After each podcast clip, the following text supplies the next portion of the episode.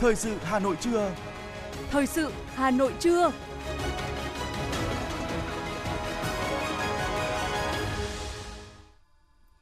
Thanh Hiền và Quang Huy xin được đồng hành cùng quý thính giả trong 30 phút của chương trình Thời sự trưa nay, Chủ nhật ngày 13 tháng 11. Chương trình có những nội dung chính sau đây. Thủ tướng Phạm Minh Chính gặp Tổng thống Hoa Kỳ Joe Biden. Hoa Kỳ đưa Việt Nam ra khỏi danh sách giám sát về thao túng tiền tệ. Chắp cánh cho nông sản Mỹ Đức. Hơn 1.000 sinh viên tham gia dự áo, dự án áo xanh sư phạm tới trường. Phần tin thế giới có những thông tin Ai Cập nỗ lực thu hẹp bất đồng về tài chính khí hậu. Hai máy bay va chạm và rơi tại buổi trình diễn máy bay ở Texas. Sau đây là nội dung chi tiết sẽ có trong chương trình. Thưa quý vị và các bạn, trong khuôn khổ hội nghị cấp cao ASEAN lần thứ 40, 41 và các hội nghị cấp cao liên quan tại Phnom Penh, Campuchia, Thủ tướng Chính phủ Phạm Minh Chính đã có cuộc trao đổi với Tổng thống Hoa Kỳ Joe Biden. Hai nhà lãnh đạo khẳng định coi trọng và dành ưu tiên cao cho quan hệ đối tác toàn diện giữa hai nước, nhất trí tăng cường trao đổi, đối thoại ở tất cả các cấp, đặc biệt là cấp cao, bằng nhiều hình thức linh hoạt – Trước mắt, hai bên sẽ phối hợp chuẩn bị tốt cho điện đàm sắp tới giữa Tổng Bí thư Nguyễn Phú Trọng và Tổng thống Hoa Kỳ Joe Biden và tiến tới thực hiện chuyến thăm cấp cao giữa hai bên vào thời điểm thích hợp và điều kiện cho phép. Tổng thống Joe Biden đề nghị hai nước tiếp tục thúc đẩy hợp tác mạnh mẽ trong thời gian tới, tận dụng hiệu quả các dư địa hợp tác nhằm đưa quan hệ giữa hai nước đi vào chiều sâu, hiệu quả, nhất là trên những lĩnh vực hai bên cùng có lợi đóng góp tích cực vào hòa bình, ổn định, hợp tác và phát triển ở khu vực và trên thế giới, Nhân dịp này, Thủ tướng Chính phủ Phạm Minh Chính đã chuyển lời của Tổng Bí thư Nguyễn Phú Trọng, Chủ tịch nước Nguyễn Xuân Phúc mời Tổng thống Hoa Kỳ Joe Biden sang thăm Việt Nam. Tổng thống Joe Biden vui vẻ nhận lời và hứa sẽ thu xếp chuyến thăm vào thời điểm thích hợp cho cả hai bên. Tại hội nghị cấp cao kỷ niệm 45 năm ASEAN-Canada, lãnh đạo các nước ASEAN và Thủ tướng Canada Justin Trudeau hoan nghênh những kết quả đáng khích lệ đạt được trong 45 năm đối thoại và hợp tác giữa ASEAN và Canada – Phát biểu tại hội nghị, Thủ tướng Phạm Minh Chính nhấn mạnh, ASEAN và Canada tuy xa xôi nhưng không cách lòng, cùng chung mục đích hòa bình, ổn định hợp tác và phát triển bền vững và thịnh vượng chung. Theo đó, Thủ tướng ủng hộ về nguyên tắc đối với việc nâng cấp quan hệ ASEAN-Canada lên đối tác chiến lược, đồng thời đề nghị thực hiện các quy trình theo quy định của ASEAN về vấn đề này. Hướng tới tương lai, Thủ tướng nhấn mạnh ASEAN và Canada cần tăng cường tham vấn chặt chẽ, phối hợp lập trường trong nhiều vấn đề quan trọng – đóng góp trách nhiệm hơn nữa đối với duy trì hòa bình, an ninh, ổn định và phát triển ở khu vực và trên thế giới. Thủ tướng đề nghị hai bên đẩy mạnh hợp tác giáo dục đào tạo, hỗ trợ ASEAN phát triển nguồn nhân lực chất lượng cao thông qua cấp học bổng cho học sinh, sinh viên, nghiên cứu sinh Việt Nam và các nước ASEAN, đồng thời mong rằng chính phủ Canada sẽ tiếp tục hỗ trợ tạo điều kiện thuận lợi cho người dân Việt Nam và các nước ASEAN đang sinh sống, làm việc và học tập tại Canada theo đúng luật pháp, bên lề hội nghị cấp cao ASEAN lần thứ 40-41 và các hội nghị cấp cao liên quan diễn ra tại thủ đô Phnom Penh, Campuchia. Tối qua, Thủ tướng Phạm Minh Chính tiếp Thủ tướng Canada Justin Trudeau. Thưa quý vị, chiều qua, Bộ trưởng Ngoại giao Bùi Thanh Sơn đã có cuộc tiếp xúc với Bộ trưởng Ngoại giao Nga Sergei Lavrov nhân dịp tham dự hội nghị cấp cao ASEAN lần thứ 40-41 và hội nghị cấp cao liên quan tại thủ đô Phnom Penh, Vương quốc Campuchia. Tại cuộc họp, Bộ trưởng Bùi Thanh Sơn khẳng định Việt Nam coi trọng quan hệ đối tác chiến lược toàn diện với Nga và quan tâm thúc đẩy hợp tác cùng có lợi trên các lĩnh vực. Về phần mình, Bộ trưởng Ngoại giao Nga Lavrov khẳng định Nga luôn coi Việt Nam là đối tác quan trọng của mình tại khu vực, bày tỏ mong muốn Việt Nam tiếp tục là cầu nối để Nga mở rộng quan hệ với các nước ASEAN. Hai bộ trưởng hài lòng nhận thấy thời gian qua, quan hệ chính trị tiếp tục được duy trì thông qua các cuộc trao đổi tiếp xúc được hai bên triển khai trên các kênh thống nhất sớm tổ chức khóa họp lần thứ 24 Ủy ban Liên Chính phủ Việt Nam Nga về hợp tác kinh tế thương mại và khoa học kỹ thuật nhằm cụ thể hóa các hướng hợp tác trong thời gian tới. Trong tuần làm việc cuối cùng của kỳ họp thứ tư diễn ra ngày 14 và 15 tháng 11, Quốc hội biểu quyết thông qua một số dự án luật và nghị quyết. Các dự án luật được biểu quyết gồm Luật Thanh tra sửa đổi, Luật Dầu khí sửa đổi, Luật Phòng chống rửa tiền sửa đổi, Luật Phòng chống bạo lực gia đình sửa đổi. Các dự thảo nghị quyết được biểu quyết gồm Nghị quyết ban hành nội quy kỳ họp Quốc hội sửa đổi, nghị quyết về thí điểm cấp quyền lựa chọn sử dụng biển số ô tô thông qua đấu giá, nghị quyết về kết quả giám sát chuyên đề, việc thực hiện chính sách pháp luật về thực hành tiết kiệm chống lãng phí giai đoạn 2016-2021, nghị quyết về chất vấn và trả lời chất vấn, nghị quyết kỳ họp thứ tư Quốc hội khóa 15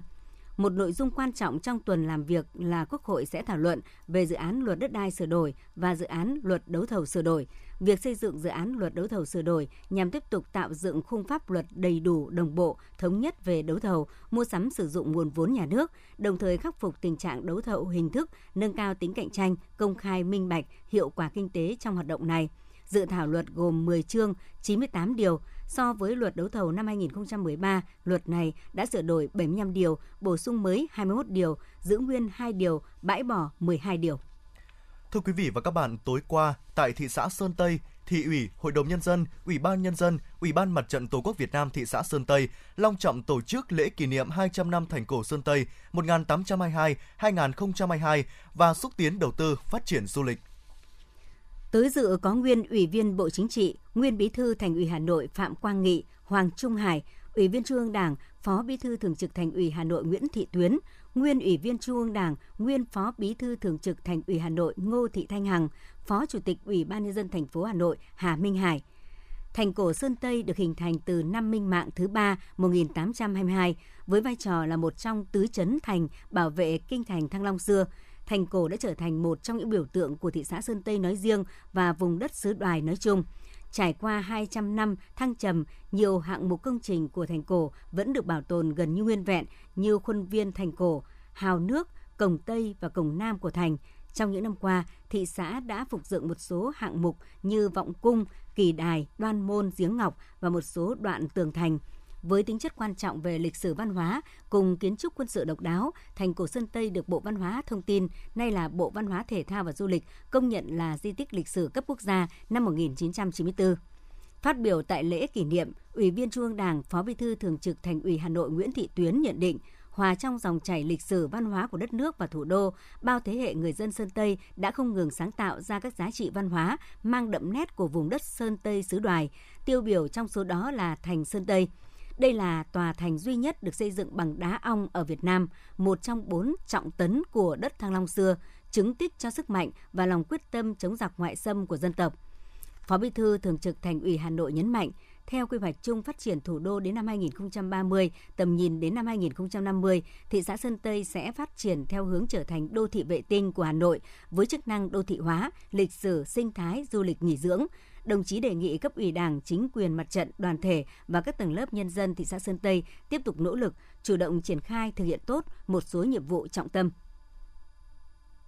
Với sự phấn khởi tự hào khi thành cổ Sơn Tây tròn 200 năm tuổi, để phát huy hiệu quả tiềm năng thế mạnh của thị xã nói chung và giá trị thành cổ Sơn Tây nói riêng. Trong thời gian tới, lãnh đạo thành phố đề nghị với các đồng chí lãnh đạo chính quyền, mặt trận tổ quốc và các tổ chức chính trị xã hội, các tầng lớp nhân dân thị xã Sơn Tây cần nỗ lực chủ động thực hiện tốt một số nhiệm vụ sau. Đề nghị các đồng chí tiếp tục lãnh đạo chỉ đạo,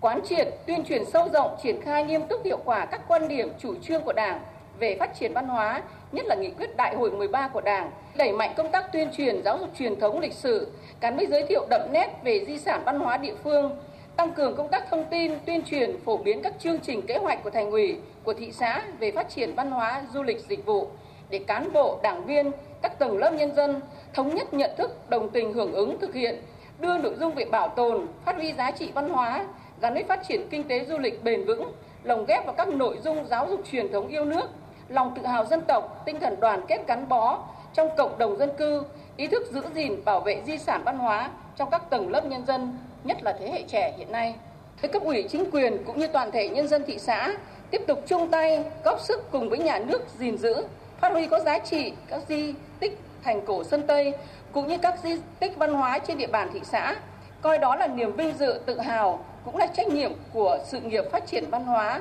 du lịch của thị xã nói riêng và thủ đô Hà Nội nói chung trong thời kỳ mới. Đẩy mạnh công tác truyền thông, xúc tiến quảng bá, thúc đẩy đổi mới sáng tạo, đa dạng hóa các sản phẩm du lịch, chú trọng chuyển đổi số, phát triển du lịch thông minh, ứng dụng công nghệ thông tin trong xúc tiến đầu tư, phát triển du lịch của địa phương. Phấn đấu đến năm 2030, các di sản văn hóa tiêu biểu của Sơn Tây, đặc biệt là thành cổ Sơn Tây là di tích cấp quốc gia đặc biệt trong khuôn khổ lễ kỷ niệm 200 năm thành cổ Sơn Tây 1822-2022 và xúc tiến đầu tư phát triển du lịch đã diễn ra nhiều hoạt động giao lưu văn hóa, triển lãm, trưng bày hội thi tại không gian tuyến phố đi bộ. Nổi bật là lễ hội khinh khí cầu quốc tế Sơn Tây năm 2022 diễn ra từ ngày 12 tháng 11 đến ngày 20 tháng 11 năm 2022 với các hoạt động như bay tự do ngắm bình minh Sơn Tây, bay treo trải nghiệm ngắm thành cổ Sơn Tây, tham quan trải nghiệm chụp hình tương tác trực quan với khinh khí cầu, mang lại trải nghiệm độc đáo mới lạ cho du khách cũng như người dân địa phương. Ông Nguyễn Tuấn Anh, công ty cổ phần truyền thông HESA cho biết.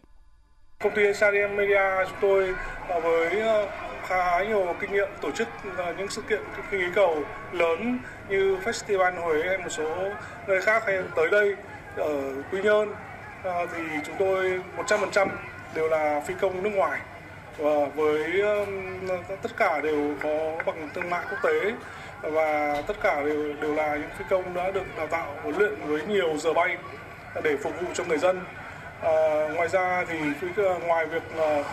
là với những phi công nước ngoài thì chúng tôi còn có mua bảo hiểm dành cho thân thể để cho người dân. Nhưng đây là một bộ môn tuyệt đối đến 99% an toàn. Thế nên ờ, khẳng định là công ty những lần tổ chức công ty và lần này cũng đều sẽ rất an toàn.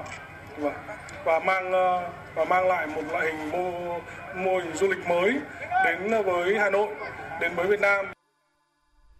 Lễ kỷ niệm 200 năm thành cổ Sơn Tây là dịp để thể hiện sự tri ân sâu sắc của thế hệ hôm nay đối với di sản văn hóa của cha ông để lại – tôn vinh, giới thiệu và quảng bá những giá trị văn hóa tiêu biểu, độc đáo di tích của thành cổ Sơn Tây và những tiềm năng của thị xã Sơn Tây nhằm thu hút du khách thập phương về với vùng đất địa linh nhân kiệt, đất hai vua, nâng cao nhận thức và ý thức trách nhiệm của các tầng lớp nhân dân trong việc quản lý, bảo tồn, phát huy giá trị của di tích, góp phần xây dựng thị xã Sơn Tây ngày càng giàu đẹp, văn minh và hiện đại.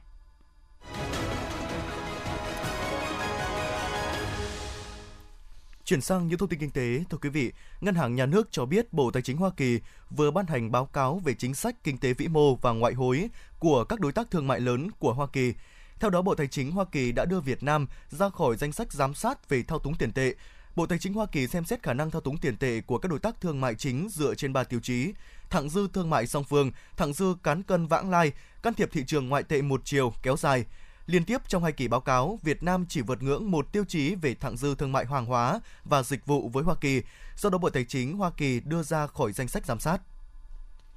Theo báo cáo của các tổ chức tín dụng chi nhánh ngân hàng nước ngoài, tuần qua doanh số giao dịch trên thị trường liên ngân hàng bằng đồng Việt Nam đã sấp xỉ hơn 1.210.000 tỷ đồng, tăng 29.833 tỷ đồng một ngày so với tuần trước – doanh số giao dịch bằng đô la Mỹ quy đổi ra đồng Việt Nam đạt khoảng 381.739 tỷ đồng, tăng 13.687 tỷ đồng một ngày so với tuần trước đó. Theo kỳ hạn, các giao dịch đồng Việt Nam chủ yếu tập trung vào kỳ hạn qua đêm, 94% tổng doanh số giao dịch đồng Việt Nam và kỳ hạn một tuần 3%. Đối với giao dịch đô la Mỹ, các kỳ hạn có doanh số lớn nhất cũng là kỳ hạn qua đêm và một tuần với tỷ trọng lần lượt là 88% và 6%. Chương trình tháng khuyến mại Hà Nội, sự kiện trọng tâm trong chuỗi các hoạt động khuyến mại tập trung của thành phố Hà Nội năm 2022 là cơ hội để các doanh nghiệp đẩy mạnh hoạt động sản xuất kinh doanh, quảng bá sản phẩm, thương hiệu Việt đến với người dân thủ đô. Sự kiện cũng nhằm kích cầu tiêu dùng đón mùa cao điểm cuối năm và Tết Nguyên đán Quý Mão 2023. Đây là lần thứ 15 chương trình tháng khuyến mại được Ủy ban nhân dân thành phố Hà Nội giao Trung tâm xúc tiến đầu tư thương mại du lịch Hà Nội tổ chức, thu hút nhiều doanh nghiệp, cơ sở sản xuất, kinh doanh hàng Việt như trung tâm thương mại, siêu thị tổng hợp, siêu thị điện máy, chợ, cửa hàng tự chọn, các doanh nghiệp sản xuất kinh doanh hàng tiêu dùng tham gia tổ chức hơn 1.000 điểm bán hàng khuyến mại và 50 điểm vàng khuyến mại trên địa bàn thành phố với hàng chục nghìn chương trình khuyến mại giảm giá đến hơn 50% cho các loại mặt hàng của các doanh nghiệp tham gia. Để chương trình tháng khuyến mại Hà Nội 2022 diễn ra thành công, các doanh nghiệp đã có sự chuẩn bị kỹ lưỡng về số lượng và chất lượng hàng hóa, dịch vụ, công tác trang trí điểm bán, các hoạt động hoạt náo hấp dẫn, chương trình khuyến mại đặc biệt và nền tảng thương mại điện tử để tiện ích cho người phục vụ. Xin lỗi quý vị, điện tử tiện ích để phục vụ cho người tiêu dùng. Thưa quý vị các bạn, nhằm quảng bá sâu rộng thương hiệu sản phẩm mô hình nông nghiệp gắn kết du lịch sinh thái đến khách tham quan và người tiêu dùng thủ đô, Trung tâm xúc tiến đầu tư thương mại du lịch thành phố Hà Nội phối hợp với Ủy ban nhân dân huyện Mỹ Đức đã tổ chức chương trình Festival nông sản sản phẩm ô cốp gắn kết du lịch Hà Nội năm 2022.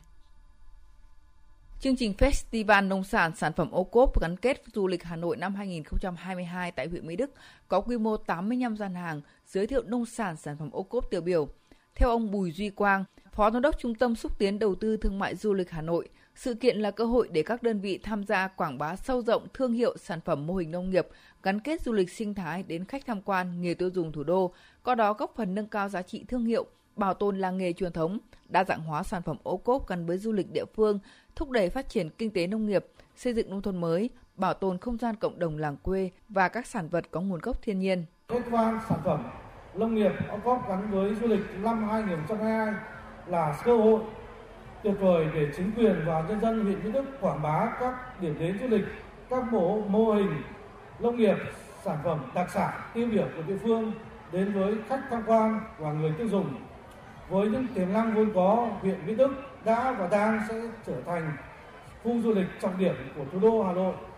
theo loại hình du lịch văn hóa tâm linh kết hợp với xanh sinh thái nghỉ dưỡng đem lại hiệu quả nhiều mặt cho huyện.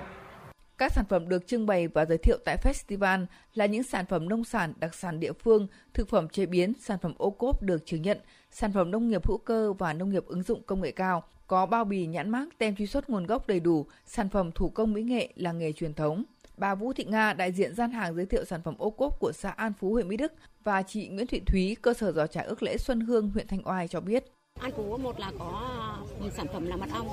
rừng với lại ờ, hạt sen, lá sen, bông sen, ướp chè với lại ờ, sen chè, sen khô. Bây giờ xã An Phú đã đang mong muốn khu du lịch là nó phát triển hơn nữa. Với lại mật ong rừng vào sản phẩm của ô cốp. Chúng tôi là đại diện của làng nghề nó là ừ, hợp tác xã giò chả ước lễ thì có nghĩa là cả một làng nghề chuyên về giò chả mỗi uh, mỗi gia đình sẽ có một cái phong cách làm việc riêng thì uh, đối với gia đình tôi thì uh, làm giò đã là truyền thống và rất nhiều người làm rồi nên là chúng tôi muốn quảng bá về chả thì chả bọn tôi có chả sụn chả nấm chả bò chả ốc chả cua chả cốm không chỉ thu hút sự tham gia của các đơn vị trên địa bàn thành phố, mà sự kiện còn thu hút sự tham gia của doanh nghiệp đến từ 14 tỉnh thành phố trên cả nước. Đại diện cho Sở Công Thương tỉnh Quảng Nam tham dự sự kiện, anh Nguyễn Anh Tuấn cho biết. Tôi cũng có mang đến một số sản phẩm ờ, liên quan tới trầm hương như là vòng trầm, tượng trầm và hương trầm.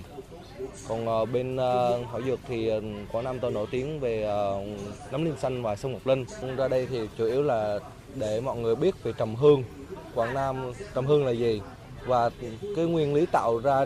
cái trầm hương và khi cũng như là cái cái những sản phẩm của trầm hương thì đây là như nguyên liệu là đã có sẵn ở đây luôn. Cũng như là một khi mà mình xay hương, mình làm hương hương cây hoặc là hương nụ thích lư thích đỉnh, thì là mình có thể là xay từ dăm,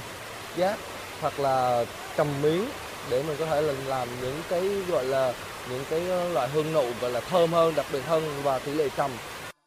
Toàn bộ không gian festival được thiết kế đẹp mắt, dàn dựng hoàn toàn trong không gian mở với nhiều tiểu khu và tiểu cảnh hấp dẫn, mang đậm dấu ấn địa phương để thu hút khách đến tham quan và trải nghiệm các hoạt động trong thời gian diễn ra festival. Trong các ngày diễn ra sự kiện, nhiều hoạt động bên lề cũng được tổ chức nhằm thu hút khách tham quan như trải nghiệm sản phẩm ô cốp tại chỗ, hoạt động giao lưu, trình diễn văn hóa địa phương, giới thiệu ẩm thực quà quê, trò chơi dân gian, gắn kết cộng đồng. Trước đó, Festival Nông sản Sản phẩm ô cốp gắn kết du lịch Hà Nội năm 2022 đã được tổ chức thành công tại các huyện Phú Xuyên, Trương Mỹ vào tháng 6 và tại huyện Ba Vì vào tháng 9 năm nay.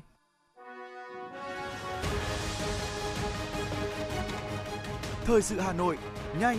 chính xác, tương tác cao.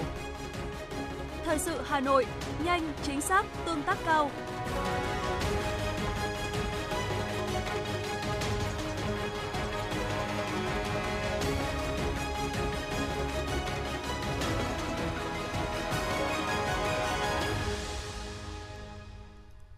Thưa quý vị, Hiệp hội Thực phẩm Minh Bạch phối hợp với Trung tâm Tư vấn chống hàng giả và bảo vệ thương hiệu vừa tổ chức hội thảo kiểm soát tính minh bạch của thị trường thực phẩm bằng công nghệ số. Minh bạch quá trình sản xuất, kinh doanh thực phẩm là niềm mong mỏi của mọi người từ cơ quan quản lý nhà nước, người tiêu dùng và tự thân doanh nghiệp khi họ muốn có được niềm tin của người tiêu dùng vào sản phẩm thực phẩm an toàn và chất lượng của doanh nghiệp với mục tiêu tập hợp các doanh nghiệp sản xuất kinh doanh thực phẩm minh bạch hóa sản phẩm của mình, Hiệp hội Thực phẩm Minh Bạch đã đi tiên phong trong việc xây dựng các tiêu chuẩn minh bạch cơ sở, kết nối với các hội viên của hiệp hội, các tổ chức cá nhân, cơ quan quản lý nhà nước để cùng nhau phát triển một nền nông nghiệp, một nền sản xuất kinh doanh thực phẩm lành mạnh, chất lượng và an toàn, đồng thời tạo sự thuận tiện dễ dàng khi truy xuất thông tin minh bạch cho tất cả mọi người.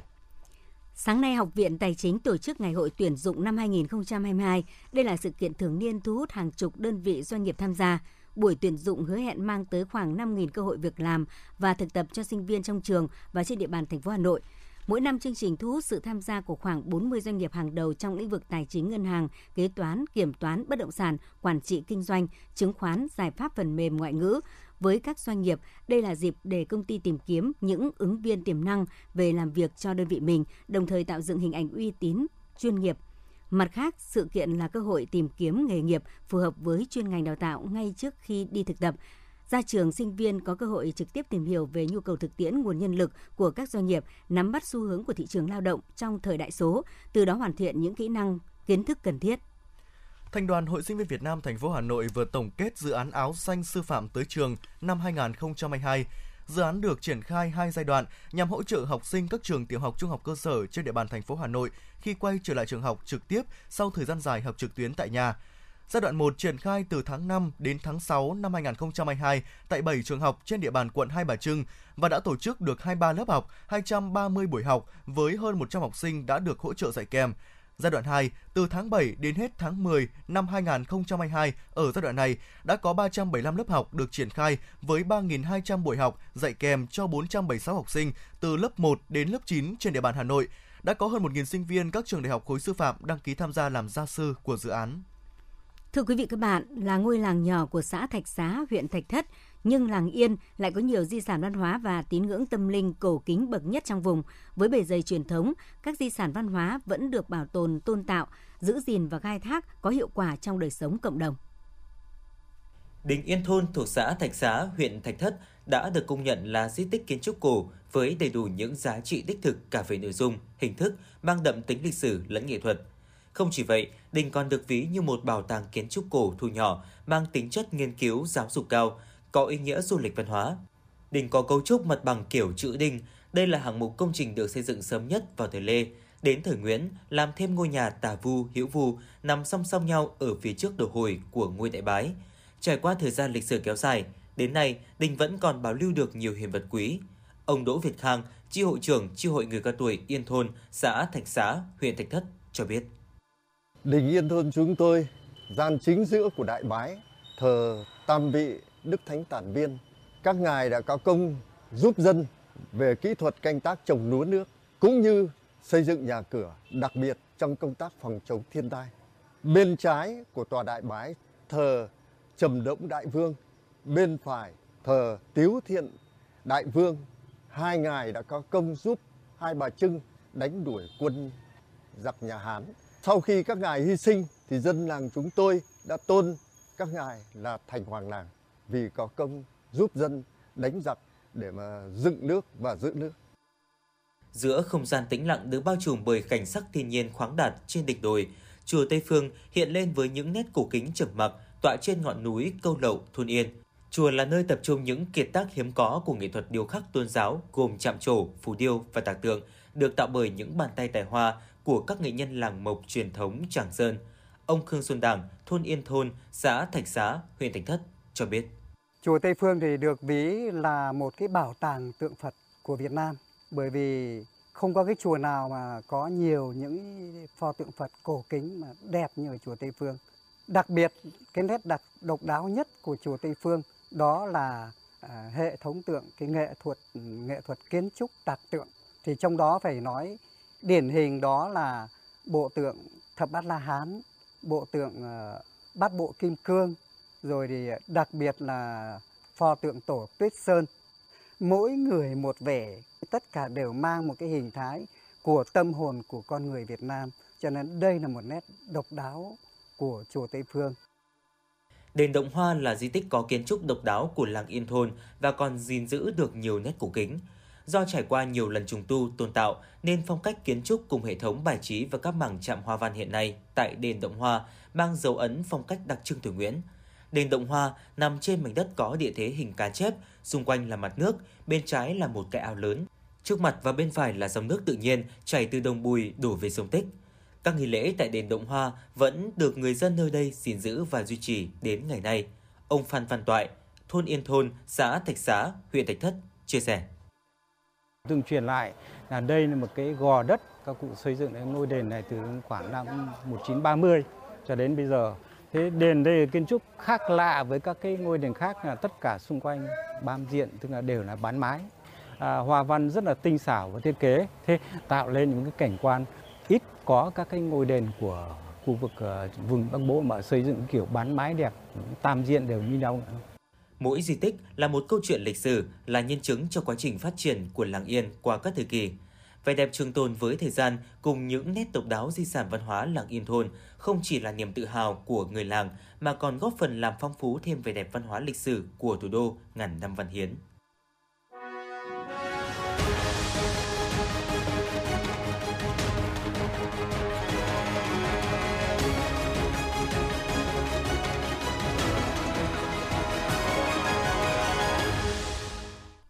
Xin chuyển sang phần tin thế giới. Thưa quý vị, Ai Cập đang nỗ lực thu hẹp cách biệt giữa các bên đàm phán tại hội nghị lần thứ 27, các bên tham gia công ước khung của Liên Hợp Quốc về biến đổi khí hậu COP27, giữa lúc các nhà đàm phán đang hoàn tất các dự thảo thỏa thuận khi hội nghị COP27 kết thúc tuần làm việc đầu tiên tại thành phố Sharm Tổng thống Thổ Nhĩ Kỳ Erdogan đã tái khẳng định cam kết thúc đẩy đối thoại hòa bình giữa Nga và Ukraine. Phát biểu với giới truyền thông trên chuyến bay xuất phát từ Uzbekistan, Tổng thống Erdogan cho biết Thổ Nhĩ Kỳ đang tìm cách tạo dựng một hành lang hòa bình giống như hành lang ngũ cốc trước đây để giải quyết vấn đề Ukraine. Các nhà chức trách Mỹ cho biết một vụ va chạm giữa hai máy bay đã xảy ra tại buổi trình diễn máy bay trong Thế chiến 2 ở Dallas, bang Texas. Vụ máy bay xảy ra khi sự kiện Wing Over Dallas tại sân bay điều hành Dallas, nơi đang tổ chức buổi trình diễn các máy bay chiến đấu trong chiến tranh thế giới thứ hai. Chính phủ Ethiopia và Mặt trận Giải phóng Tigray đã nhất trí bắt đầu thực hiện thỏa thuận hòa bình được ký kết giữa hai bên dưới sự bảo trợ của châu Phi. Theo thỏa thuận triển khai lộ trình hòa bình, chính phủ Ethiopia và Mặt trận Giải phóng Tigray nhất trí sẽ chấm dứt các hành động thù địch, một động thái có thể giúp chấm dứt cuộc nội chiến kéo dài suốt hai năm qua.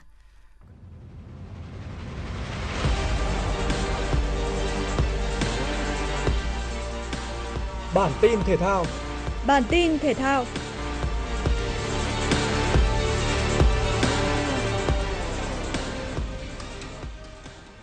Giải golf Đài Hà Nội mùa thu 2022 đã diễn ra trên sân King Court của tập đoàn PRG.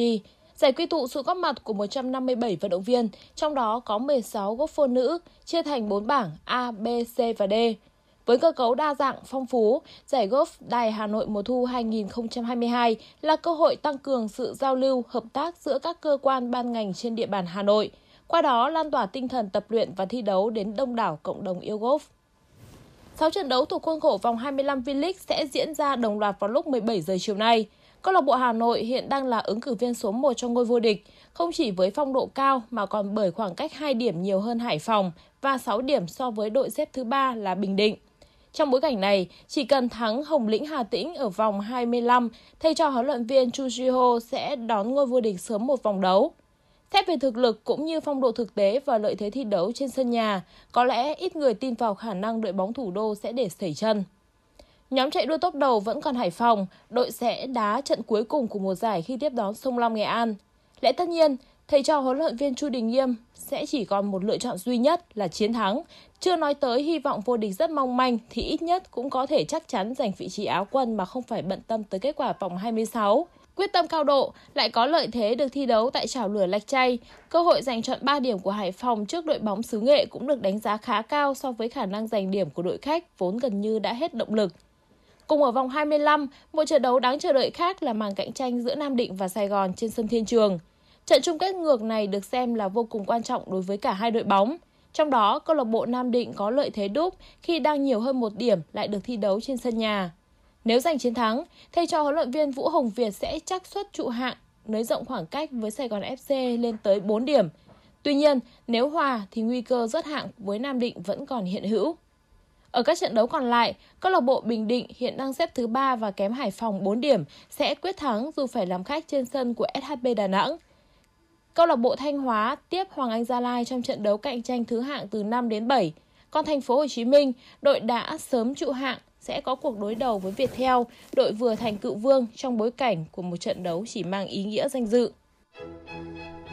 Dự báo thời tiết khu vực Hà Nội chiều và tối ngày 13 tháng 11, trung tâm thành phố Hà Nội, chiều nắng gián đoạn, đêm không mưa, sáng sớm có sương mù nhẹ, nhiệt độ từ 25 đến 30 độ C. Quý vị và các bạn vừa nghe chương trình thời sự của Đài Phát thanh Truyền hình Hà Nội, chỉ đạo nội dung Nguyễn Kim Khiêm, chỉ đạo sản xuất Nguyễn Tiến Dũng, tổ chức sản xuất Trà My. Chương trình do biên tập viên Minh Thơm, phát thanh viên Thanh Hiền Quang Huy cùng kỹ thuật viên Đặng Toàn phối hợp thực hiện. Xin chào và hẹn gặp lại.